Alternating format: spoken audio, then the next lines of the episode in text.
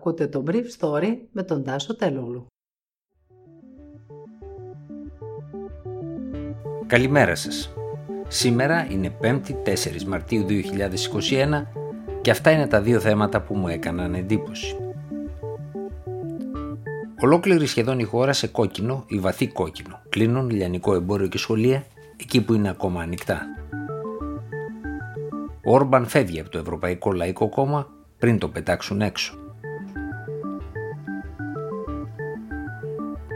Οι τρεις πρώτες παράγραφοι της ενημέρωσης που έκανε ο Υπουργός Υγείας Βασίλης Κικίλιας χθες το απόγευμα στην οδό Αριστοτέλους είχαν κάτι το εξαιρετικά δραματικό. Στην πραγματικότητα, είπε ο κ. Κικίλιας, η Αττική πιέζεται αφόρητα εδώ και 19 μέρες. Στις 12 Φεβρουαρίου είχαμε 229 κλίνες μεθ COVID και 1673 απλές κλίνες COVID στο λεκανοπέδιο.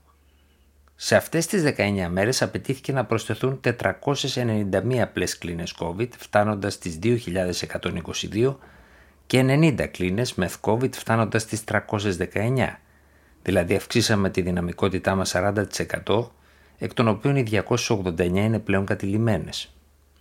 Από την 1η Ιανουαρίου ως και σήμερα έχουμε συνολικά 1.227 εισαγωγές, συνέχισε ο κ. Κικίλιας σε μεθ COVID συμπολιτών μας σε ολόκληρη τη χώρα.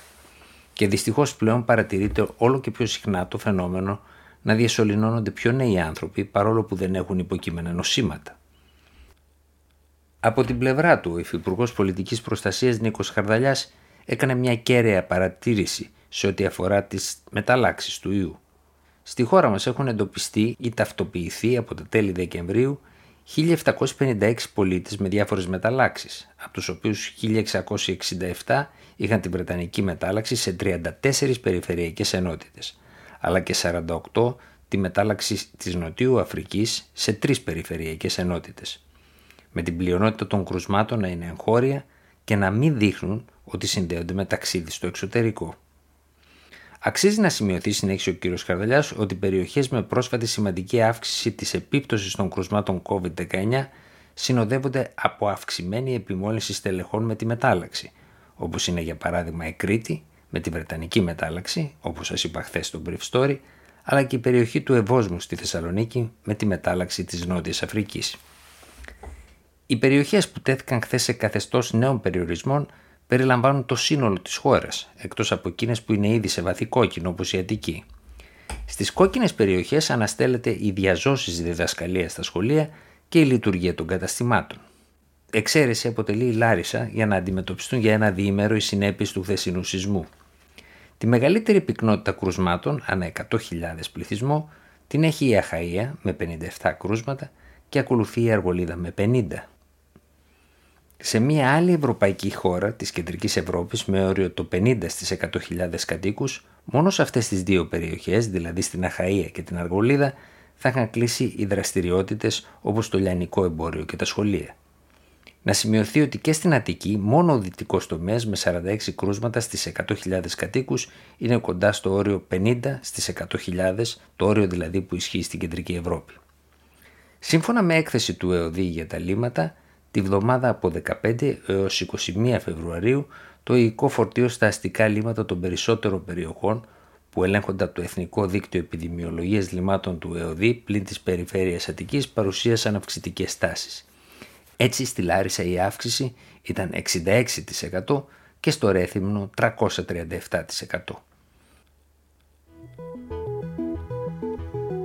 Το Ευρωπαϊκό Λαϊκό Κόμμα άλλαξε το καταστατικό του ώστε να αποβάλει από τις τάξεις του στην κοινοβουλευτική ομάδα του Ευρωκοινοβουλίου το κυβερνητικό κόμμα Φιντές του Βίκτορα Όρμπαν. Αλλά δεν πρόλαβε να το κάνει. Μέχρι τώρα το καταστατικό της κοινοβουλευτικής ομάδας του Ευρωπαϊκού Λαϊκού Κόμματος επέτρεπε να αποκλείονται μεμονωμένοι ευρωβουλευτές αλλά όχι ολόκληρες ομάδες. Έτσι η κοινοβουλευτική ομάδα της μεγαλύτερης πολιτικής οικογένειας της Ευρώπης απειλούσε με το μέτρο του αποκλεισμού το κόμμα που κυβερνάει στην Ουγγαρία αλλά δεν προχωρούσε στην εφαρμογή του.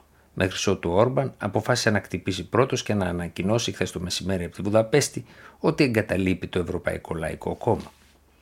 Ο Όρμπαν κατάφερε έτσι να παρουσιάσει αυτόν πολύ πιο αποφασιστικό από την καγκελάριο Μέρκελ αλλά και τον βαβαρό πολιτικό Μάνφρετ Βέμπερ που επιχειρούσε επί χρόνια να φτιάξει γέφυρες ανάμεσα στο Ευρωπαϊκό Λαϊκό Κόμμα και τον ημιδικτάτορα της Βουδαπέστης. Ο Βίκτορ Όρμπαν έχει διαλύσει τα μέσα ενημέρωσης της χώρας του, έχει κλείσει ένα πανεπιστήμιο και έχει φημώσει κάθε διαφορετική φωνή. Αλλά οι Γερμανοί είχαν πολλούς λόγους μέχρι σήμερα να τον μεταχειρίζονται με σχετική επίοικια. Πρώτα απ' όλα γιατί πολλές γερμανικές επιχειρήσεις έχουν την έδρα τους στην Ουγγαρία και δεύτερον επειδή θεωρούν ότι η Ουγγαρία αποτελεί ένα είδος αναχώματος στα κύματα των μεταναστών που έρχονται από τον Ευρωπαϊκό Νότο. Αυτή η πολιτική έφτασε τώρα στο τέλος της με πρωτοβουλία του ίδιου του Όρπαν. Ήταν το Brief Story για σήμερα 4 Μαρτίου 2021.